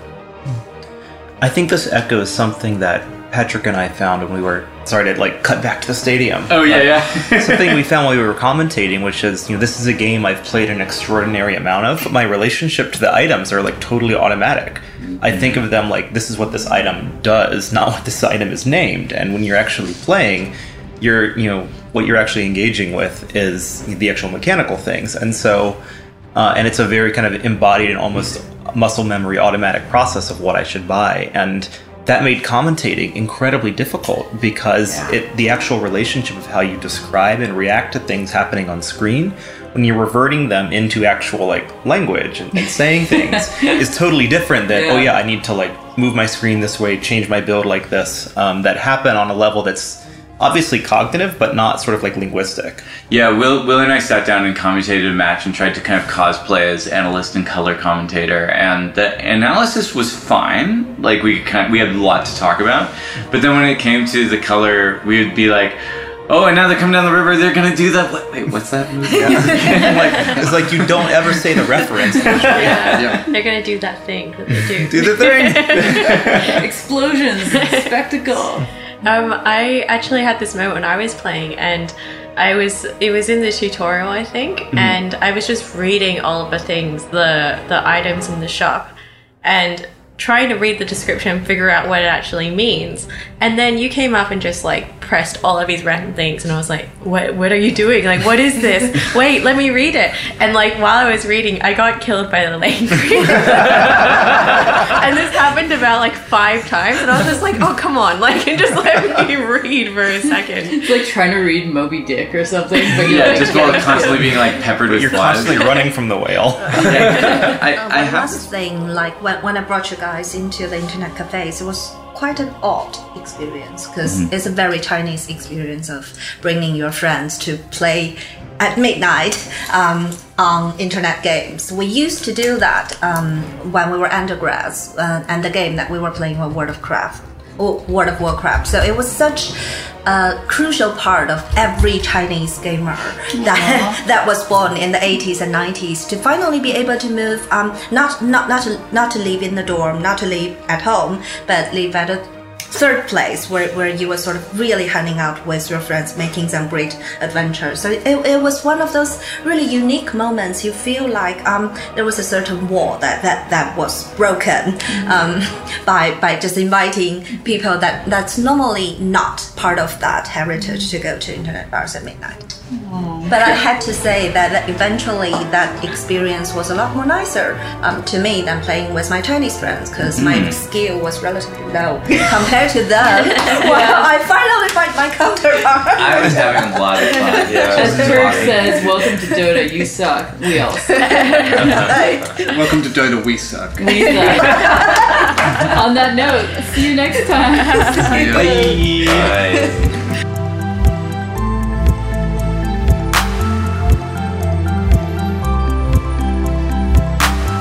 Next up, we'll interview Muriel Kipps Huisman, an analyst and coach who plays Dota 2 professionally.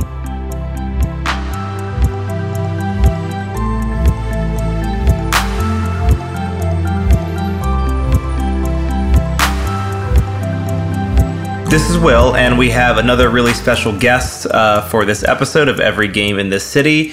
It is uh, my friend Muriel Huisman, aka Kipspool, aka Kips, uh, one of the professional Dota coaches uh, who has worked with uh, Team Fnatic, uh, with Vega Squadron, and most recently with Complexity Gaming, and is certainly kind of a, a, a force in the space. So, welcome, Kips. Hello. I have so many questions. Thank you so much for having me. Yeah. So um, part of why we wanted to have Kips on is someone who is really like a, a true a Dota insider, someone who is also very familiar with the actual the act of competitive play. Um, so Kips, would you want to just like start off say like you know what do you do? Uh, and how does one sort of become a Dota coach, which is not exactly something you can you know go to school for Yet. yet? yeah, yes. I mean, I have actually helped uh, develop a syllabus for a place that did uh, well Dota courses. So you know, Oh. maybe it's it's coming. What? Oh wow! Is that link This, this was with uh, with Skoga in Singapore. You could take Dota courses there, and I'm uh, I'm sort of head designer of their of their Dota uh, track. that is wild. I didn't know that. Um, There is something I did in between, but yeah, in, in general, that is also how I got to this point in my career. Is that I just I did a lot in the Dota space, and I was at the right place at the right time to become analyst or Fnatic, and I worked my way up from there. Mm-hmm. and so what is what does working your way up sort of mean in this context? What does it mean to be an mm. analyst? Yeah. Yeah, like you could see an analyst as a, a scout in traditional sports. So you go and watch games of uh, your enemies, you uh, analyze those, and you say, all right, if we want to beat them, we should this and this, and we should look out for uh, X and Y. Mhm. And so then what um what's the big distinction then between analyst and coach, which is sort of what you're doing now? Yeah, what I'm doing now is more about throughout the entire season, I try to make sure that we have a coherent direction. I individually uh, help all of my players out on, well, my specialty is macro play, so the how do they play on the map and on a mental level. And in general, I also actually get to say, like, uh, this is what we're going to do. Whereas as an analyst, I was very much um, an assistant to the captain and the coach in deciding what the right way was. I was more of an advisor than anything. And I have uh, have real power over the direction that my team takes now, which is quite different. Um, Kips, this is a, a very outsider's question for an insider. Does it does your coaching get down to the level of like say like a football coach where you'd run drills? Like will players be repeating certain moves over and over again outside the context of a game? Or, you know, in a session do you play games through to completion every time? Like, what what does training look like on a nuts and bolts level? So I think this is an extremely interesting question because one of the problems that I have with how Dota is trained currently is that we can't really do things like uh, dry runs, for example, or drills, as you said. Most Dota training right now consists just of playing complete matches against other um, competitive teams. So you play those in private, you run through two maps, you evaluate uh, the entire game. And I think on a level that where you're supposed to, you know, learn things down to the details, it's always best if you can stop the action, repeat what you just did, do it correctly this time, that sort of thing. And you don't really get to do that in Dota right now. So So you're saying you don't get to do drills? Is that because there's not like the right tools to kind of like rewind a game state? yeah, basically. Mm-hmm. So if Dota had a way to just like not just pause the game, but like roll back 30 seconds, that would change everything about the way you would train in it, do you think? Or Oh yeah, everything. Hmm. because I feel like other am I wrong that like StarCraft had a way to like press go and retake control of a certain moment in a replay, and you could kind of like fantasy your way out of a certain pro's moment in those games. Yeah, this was added in um, less originally for like fans getting to like try out, you know, what would I do in this circumstance? But um, in the early days of Battle.net 2.0, when the servers were maybe not as good as they could have been, um, a lot of professional games sort of just had to be totally replayed from the beginning because someone would drop. And so the the thought was, well, we really need to have a tool that lets us basically pick up a game state from like 15 seconds before it dropped. And so, but yeah, Dota doesn't have that. Um, pardon my ignorance. In the is there like an SDK for Source Two where you can make a training simulation, or is that not really a thing that teams have access to? It definitely is actually. There, um, Dota has a pretty well, an, an interesting, I should say, custom game community because there, the tools to make custom games are there. And in fact, the Source One client of Dota used to have replay takeover as well to Hmm. be able to, you know, go into a pros pro game at a certain point and go back in there. But yeah, that has never actually been made available for Source Two, which is what we've been on for the past five years, I think now. So if you can't do things like drills, you mentioned earlier that um, like high level pro teams have to basically um, practice against one another. So how do you actually go about doing that? Like how how does how do practices get set up? Are you playing literally against other pro teams, or are there people that you scrim against? How does that? How exactly does that work? Yeah, basically, the managers have an entire network. There's usually uh, some Discord groups involved here as well, and you set up a schedule with the managers of the other teams. You usually talk about how many maps, at which time, which time zone, as well as which server you're going to play on. And once that's all written down, you yeah, one of the two parties set, sets up a custom game or a custom lobby, I should say, and you all turn up and you play. Is there ever a time when you're like, oh, we need to practice timing on a specific combo? So you like boot up a bot match or like is there a way to like roll just like one move over and over again at all given that you don't have tools to like do the kind of fancy rewind stuff Yeah, you can do that in, for example, if you set up a custom lobby, you can do that just for yourself or just with the two of you. Hmm. It's definitely possible to, let's say, dry run purely mechanical things like spell combos, right but that's not like. Usually, you want to practice game situations like what I would love to have, for example, is a custom game where you could practice Roshan fights or uh, taking high ground. Because those are moments that if you play a full match, you only get like between three to five of those, like in total, and that's a lot of. There's a lot of padding around that. Let's put it that way. right and those You are like spend an hour moments. in a training match and get five of those moments out of it. So, Kips, one of the things you mentioned is that your sort of specialty is balancing um, sort of like macro play and also you said like sort of mental stuff. Um, so, what kind of balance do you, when you say your last team, Complexity, how much time was spent really sort of working these in game macro issues, and how much time was spent actually um, working on the mental stuff? And maybe the, uh, the kind of question inside the question is what do you mean by the mental stuff? So I think for complexity, it was actually probably 80% uh, mentality work. Because, and I'm, yeah, I'm not afraid to say that, I guess, is that that team really lacked leadership. And we had five very nice guys all around who were just, you know, they, once you're in a team like that, you get sort of the situation where everyone thinks that I'm creating the space for someone to, you know, pick it up right now and to, to dunk that ball, slam it home. But nobody really does that because they're all busy accommodating each other. And I had to do a lot of, well, I worked a lot on our carry player. So, you know, if you play four plus one, he would be the, the plus one that would have to take care of the win condition. Um, I talked with our captain a lot about the way that he could direct people to do more. I tried to get the other players to show initiative on some things more that I thought were their specialties.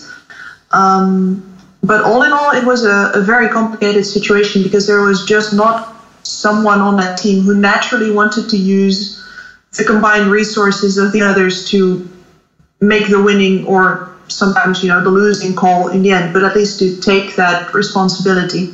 So that was what I spent most of my time on. Interesting. And how would you describe the relationship of like players to Dota? Like, is it is it obsessive? Um, what what actually drives someone to spend you know eight hours a day, six days a week training in this game? And how does that change one's relationship to this you know incredibly complex designed object? Yeah, it's it's definitely obsessive. I'd say if they lose, they just start playing pub games immediately again after, and that's that's kind of crazy to me because I really love the game, but after we lose a match, I'm usually I, I don't want to talk to the game for a couple of days, you know. yeah, I think one of the the interesting things about these pro players is that the road to becoming a pro player is through solo playing games, right? So the people that get good the fastest are the people that can just play 12 games a day, weeks after, weeks after, months after, well, years. Mm. And one of the problems that this creates is that these people are mostly used to grinding and are mostly used to teaching themselves and fixing stuff on their own. And that's why I try to focus so much on the team play aspect as well, because that's the stuff that they haven't practiced for that much time. But yeah, they have also been selected by this system to be very good at doing things on their own.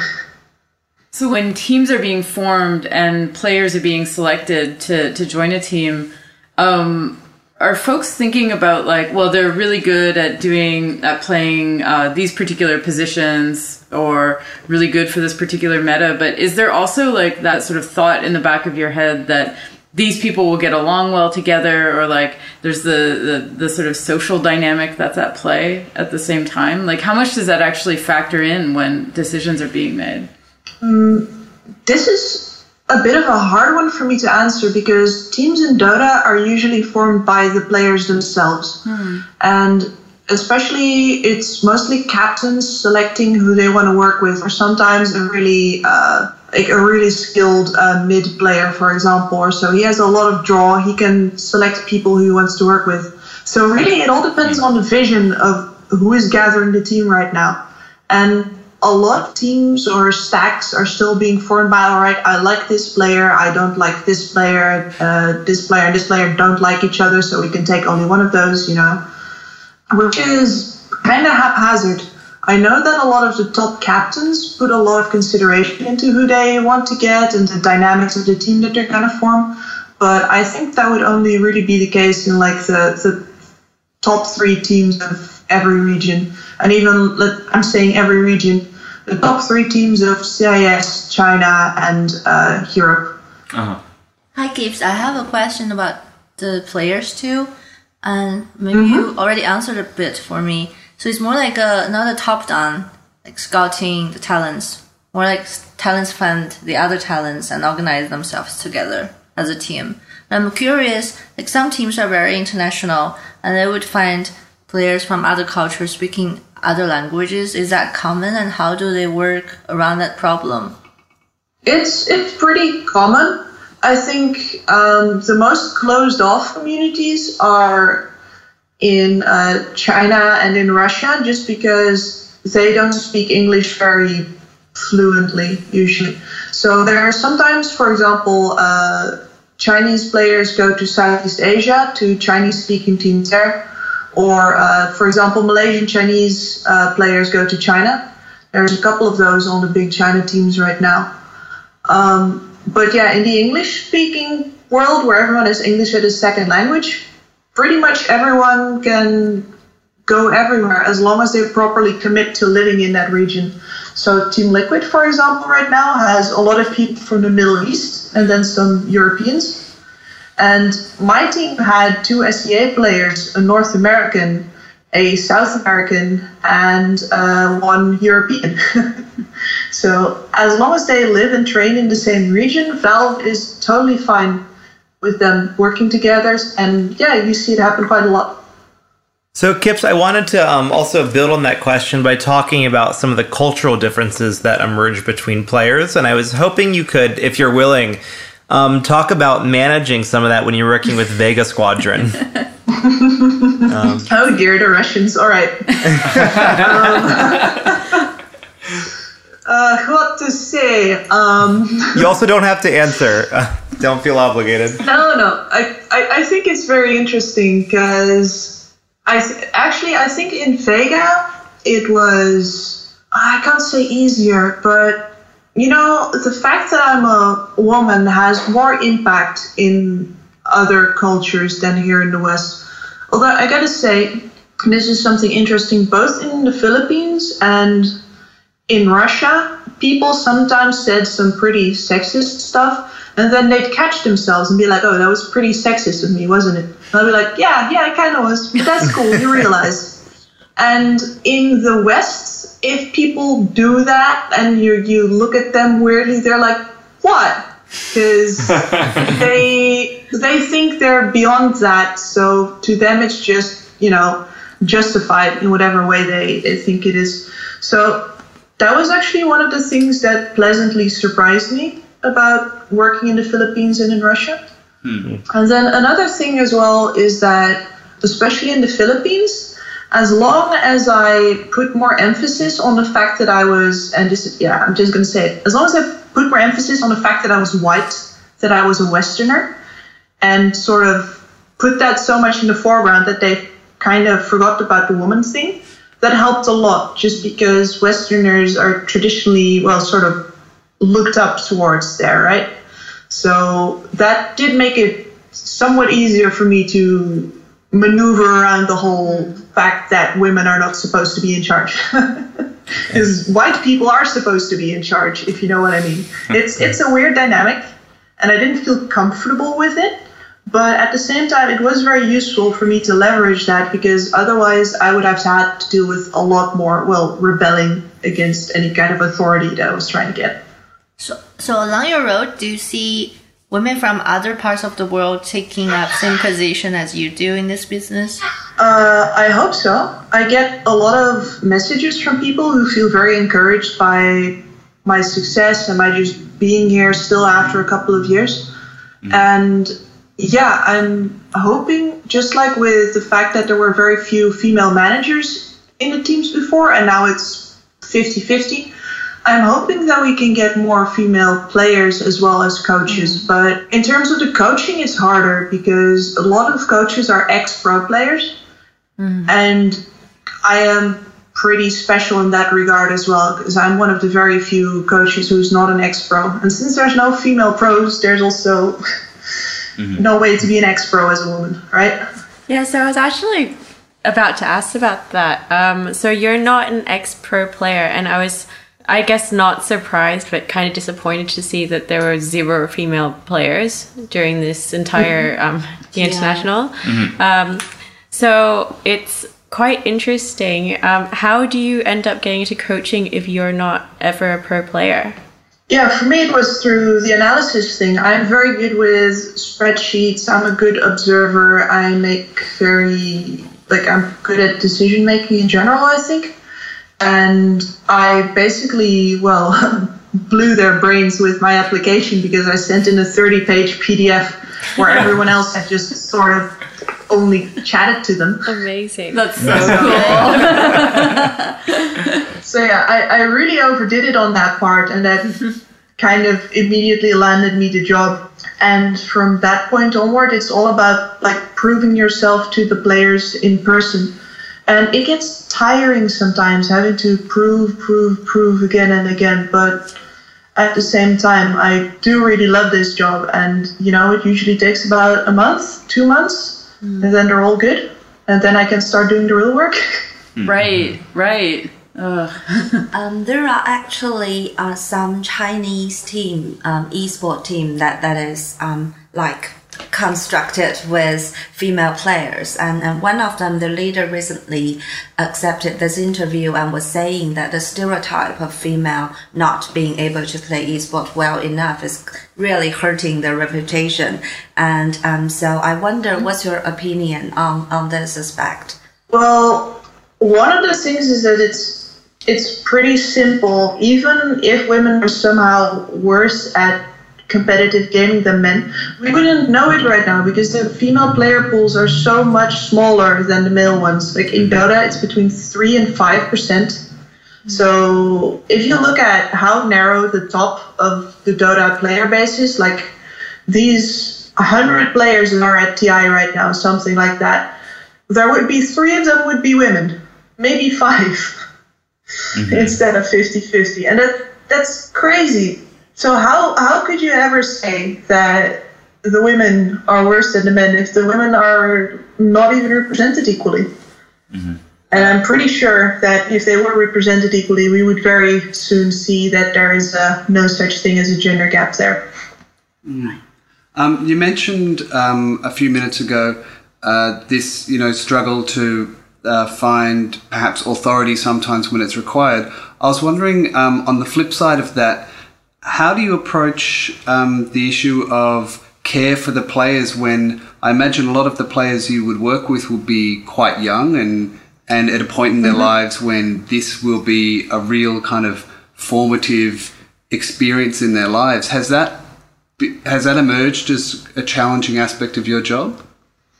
I think that that's maybe one of the aspects that I naturally lean to the best. I guess we can talk a bit more about the cultural differences here. One of the, the benefits that I found in Russia was that men don't talk about their feelings with other men, but if you're competitive in sports, you have to talk about how you feel. And as it turns out, you can talk about how you feel with a woman.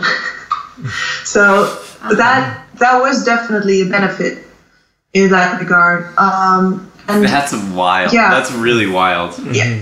I know, right? I never expected that to emerge as a, a benefit, but I, I kept that team basically afloat by just Doing emotional our labor. mid-laner, like being an emotional sponge. Yeah. So, speaking of emotional labor and kind of the sociality of Dota, I noticed that our conversation, like, it is not at all about like pushing buttons. It's like not about mechanics. It's not about like learning a bunch Mhm. of spells. It's not about like memorizing, uh, you know, turn radiuses or like it, it's not about the mechanical aspects of the game. Like everything you're talking about is about a kind of connection or a kind of sociality between a team. And I, I recognize that this is part of uh, your style of coaching, but could you talk a little bit about like, is this true for all esports, or is Dota and and games like it are they particularly um, kind of social in this way? They, do they particularly lean on the relationship between the people on the team? Mm, I think that in this way, Dota is like basically every other traditional sport as well, and that if it's team based, then it's all about how you play together and not necessarily individually. And I think maybe in Dota it's a little bit more separated almost those two skill trees just because you usually practice on your own in the solo games and then also practice with the team in the scrims. Mm-hmm. Mm, and I mean, I, I could talk a bunch about the, the mechanical aspects and demands of the game, of course. Like, if, if you have questions about that, I could. But it's, in the end, yeah, the, the part that fascinates me is if you can teach these people to not just become better players, but also better people. Because you're talking about a formative experience, right? These Yeah. guys are in, they're between 17 and 23. I had one player on my previous team who was just getting doubts because he didn't know where he was going to go after Dota. He'd never looked for what to do before, and he was like 24 now. And the rest of us have a lot of that crisis when we're 18. But but he'd sort of skipped that phase because he'd always had Dota. So when when these players are are training on teams, how much do you have to think about in terms of like are they exercising, are they sleeping, are they eating? Like is that something that um that the members of the team have to like consciously think about? Yeah, it really depends on how much responsibility they're willing to give to their staff. I've always pushed to put, especially those kinds of uh, very basic things like the sleep and the food, etc., to put that on the manager so that he can make sure, you know, if this guy really can't sleep with roommates, we're going to find another accommodation for him. This guy has allergies. Uh, we tell that to the cook and we make sure that there's separate food or that we change our dishes around. But yeah, for some of them, I do really have to remind them that I need them to have a solid sleeping schedule because they got to be up in time for matches and that sort of thing. It's not always natural. So, Kips, I'm going to shift gears a little bit and um, ask a, a somewhat blunt question about compensation, um, which is how do how do manage or how do coaches get paid in this system? Is this a, a salaried system? Is this do you, are you invoicing hourly? Is it a percentage of winnings? Some combination thereof? And is that standard across Dota? Um, is sort of part two, and is it standard across esports as a whole? Dota is different than all other esports because of the fact that the prize money is so gigantically imbalanced. Um, so, yeah, I get a salary and a percentage of prize winnings, not too much. It's for coaching. It's about, depending on your impact, it's about between 5 and 10% is acceptable. I'm not afraid to say that I got uh, 7.5% at complexity just now used to get higher at uh, Vega, lower at TNC. It really depends on how much you know your impact is on the team. Because let's face it, the players are the one winning the money. They're the ones that share it. And this also means that as long as a team is not signed, usually the coach works for only a percentage of prize winnings and then gets signed along with that stack, for example. And yeah, in general, salaries in Dota are much lower than salaries in other esports. Uh, player contracts are shorter in general. Buyouts can be ridiculously high still. Mm, but that's also because you want to be well players can possibly buy themselves out and they're the ones with if they win a big tournament they could just you know decide to leave so it's leads to a really weird ecosystem where sometimes these buyouts and things are not even enforced just because you can't make a dota player move if he doesn't want to mm-hmm. and they're they're very powerful in that sense. And then the other way around, basically everyone, if they reach like top hundred in the in the rankings, everyone is basically already contracted with someone somewhere, and it gets very hard to move them around if you don't have any funds because the buyouts are really high. But a lot of smaller teams don't have that budget. So it's it's weird. I know a couple of CIS players who are going to have trouble finding a proper team because their buyouts are really high, but their teams also don't want to play with them next season. Um, so I know you know that this is a leading question, um, but why are salaries low in Dota? Here we go. Oh, I've uh, I have contributed on an uh, article with uh, this premise in mind about half a year ago, but it has to do with the imbalance of the the prize pools, and basically when there's 30 million on the line this summer, right? You can win a couple of games and make more money than you made in the entire year before, then it doesn't make much sense to have loyalty to any squad that can't guarantee you that you're going to this huge tournament. So yeah, players switch teams a lot, players kick each other a lot. They will do basically anything in order to get to this giant uh, show every summer. And in turn, that means for the teams that since there's no roster stability, it's very hard for a team to get a proper stable result, to get fans to be emotionally attached to either their brand or their players. And in turn, that makes it hard again for sponsors to get the amount of eyeballs that they want. So organizations don't have a lot of stable income. And in fact, in Dota, organizations often take a percentage of the prize pool to recoup their losses that way as well. It's uh, it's very top heavy. It's kind of imbalanced. Tier two players, tier three players in Dota get paid basically nothing because there is no prize money for the lower teams. Nobody cares if there's no millions on the line because there are millions on the line every summer. I have an unrelated question to this that actually goes back to some of the things you were talking about earlier with the um, kind of changing meta of the game um, uh, through like the series of patch updates or like each uh, what happens with with each international. And it was just I, I'm really curious to if you could walk us through what happens um, on a professional team after each patch update comes out.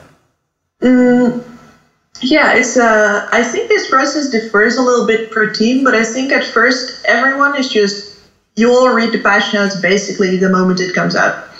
And you might not even be in the same country, the same time zone, doesn't matter. Everyone knows. You all get on your Discord group or whatever and you start, all right, this hero is dead, this hero looks good. We need to try uh, X or Y ability out before we can actually see if it's good. And, and the second step is that people will start playing it in their public games. So they'll try it out solo. And if they think it's good enough, then when we start properly scrimming it, then, you know, we're going to ask, all right, do we need to try X or Y? Uh, is, is hero Z good enough to just pick straight up? What combinations, etc.? That is sort of the cycle. And at first, it's really only about are individual heroes stronger or weaker now? And then as it becomes clear that some of them are stronger, then of course the counters to those heroes gain relevance as well. And that's where the proper meta development has finally started. What? So you mentioned that um, there's this kind of individual aspects of the game where players will uh, play public games and kind of work things out. What does like a, a regiment look like um, in your experience? Is it like you wake up at 9 a.m. and play five public games and then the team kind of all logs on together? Like what? How does it actually like work? Um, is it that the public games are done on your own time outside of practice? And it just strikes me as like interesting because you don't often see in other sports. Um, maybe I'm wrong, but uh, like athletes go to like a public place and play with uh, folks who are not part of the league, right? Like like basketball players don't Yeah. go to the local court, or tennis players don't show up at the YMCA. So so like h- how does that like fit into like a daily training schedule? Uh huh. Yeah, well, at least you know there's a matchmaking system, so your local court will always contain the best local players at that time, at the very least. If you're one Right. of the best. so you show up to the Um, local but- court and it's all NBA people. yeah, yeah, and some, you know, I don't know what the, the second league is, but you know, some of those, like a couple Mm. of upstarts who have, you know, done really well in on other courts recently, that sort of thing.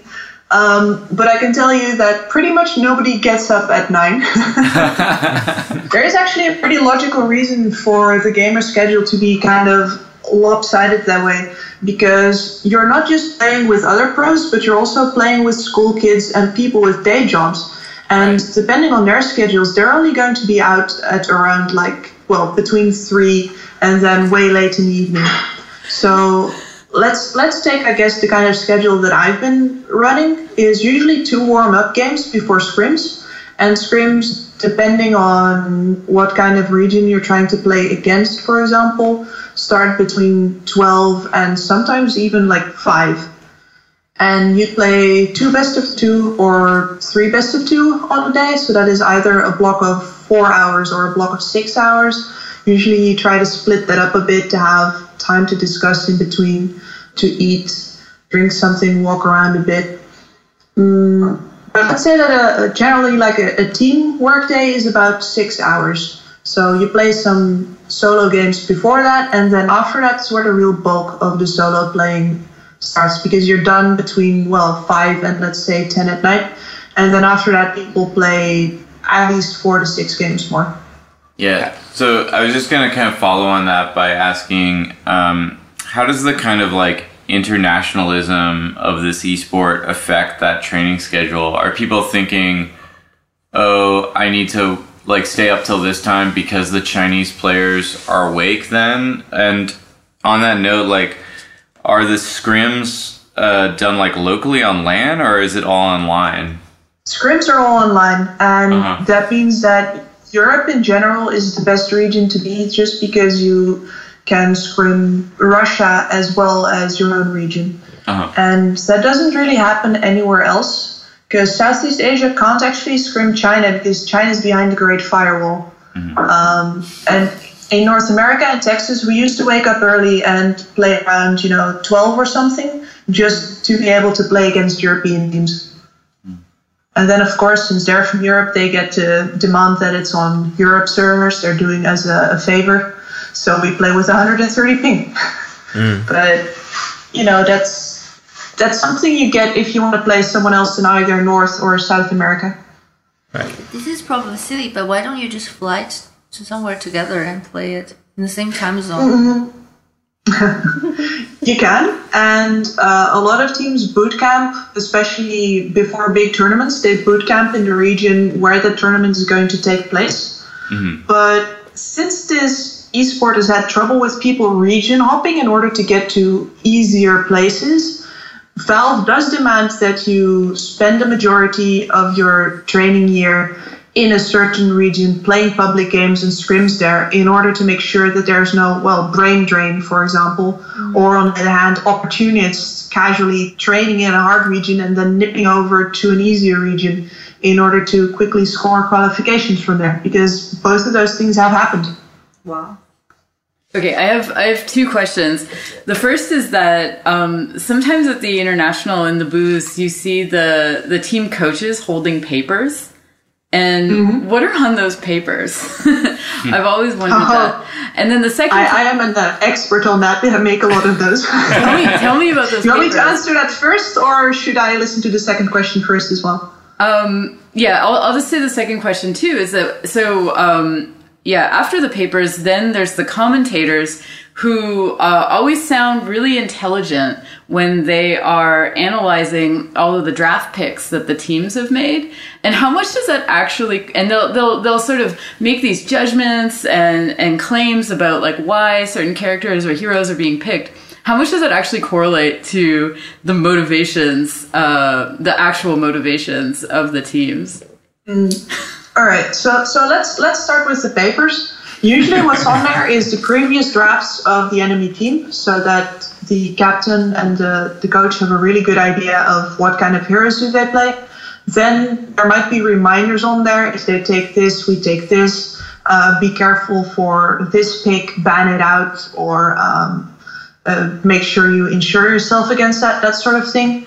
And there's often also, for example, ward maps on there so that you can look at how do they game, play the game strategically. And I, as a coach, for example, would brief my support players on, hey, they're going to want to have vision here, so make sure you remove that or play around it, for example.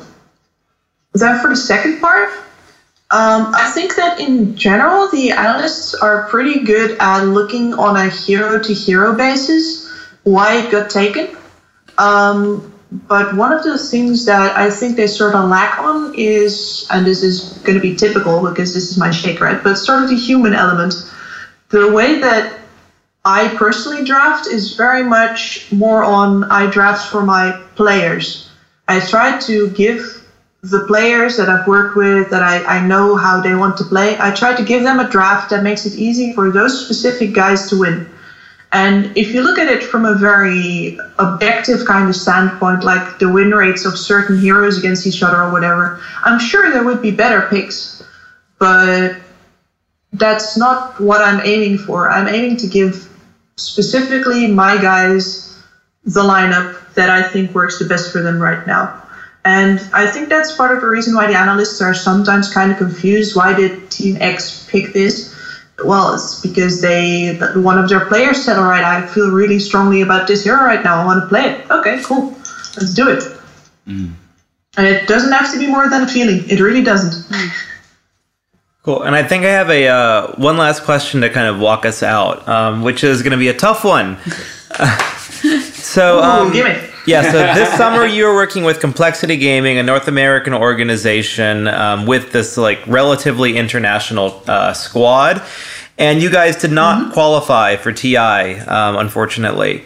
Um, so Yeah. can you tell us like what sort of that that situation was like? Like you've the team has worked really hard for a bunch of months and is going through this qualifier and it just like it doesn't work out for the team. Um, what kind of you know conversations happen after that? What kinds of negotiations? Um, does the team like do they not want to see each other, talk to each other? Um, do they look for you for comfort? Do they look to each other? Or do they just like like run out to the nearest bar? Or like what's the you know, you know what kind of goes down in a situation like this? Yeah, everyone mourns in their own way, really, because it, it, it does feel like somebody died, man. It really does feel like that. And at least, like, we talked a bunch with at least uh, four of them. Tavo was a little bit more isolated. He really wanted to talk to his South American friends more than anything, which I totally get. But we, yeah, we got together on the night of the loss. We drank a bunch at Zach's apartment, and we just sort of discussed the future and why why this happened. And then afterwards, well, normally you sort of fall into a hole. People just split up. You know that the squad is probably done unless you feel like really strongly about staying together. But in this case, we didn't really. We could all see that this this direction, this leadership was missing. And that also means that we didn't really have anyone to keep us together. But we did have one reason to stick together for a little bit longer because we had to play the summit still first. Hmm. And at least in that regard, I saw an opportunity there. I talked about myself drafting, but honestly, the only time that I have drafted for this team yet was at the summit. Mm. Because that was a window for me to say, all right, you guys don't really want anything anymore, but I've always wanted to draft at a tournament of this caliber and with a team of this caliber because normally there's too much on the line to just give me that opportunity. But at least I could, yeah, have that, and I learned a lot from that. So, in in that regard, for me, that was really a way to, uh, how do you say, to not be so heavily impacted by the loss because I still had goals to work towards. And for everyone else, yeah, a couple went on vacation, a couple went home. And I think we're all watching the international right now from our uh, respective homes. And as soon as it's done, literally the night that someone lifts the Aegis, the messages are going to start flying because everyone is going to be looking for a new team. Wow. Mm. That is fantastic and also a perfect place to stop. Thank you so much Yeah, for coming on this Yeah, show. thanks. Yeah. Yeah. This is really good. It's very. I, I'm always so surprised when.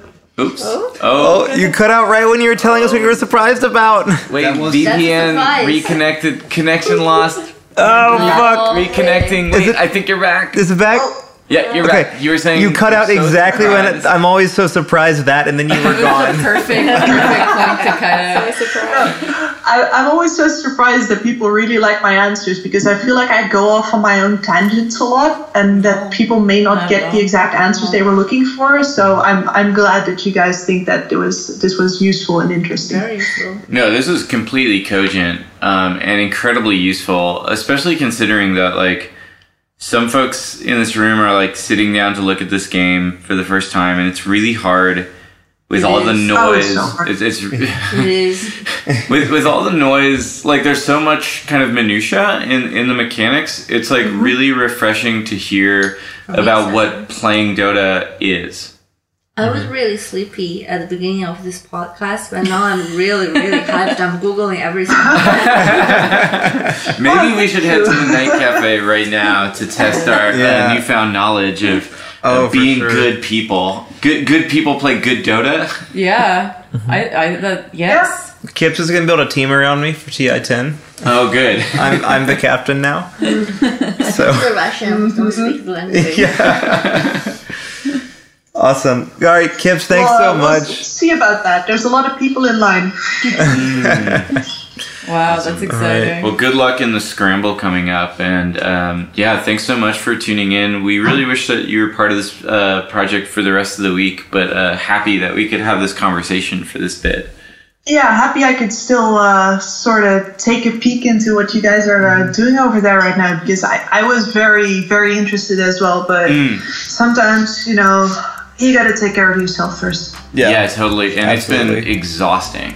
Yeah, this has been Oh. brutal. Oh. Like method wise. Yeah. so now you know. Now we know.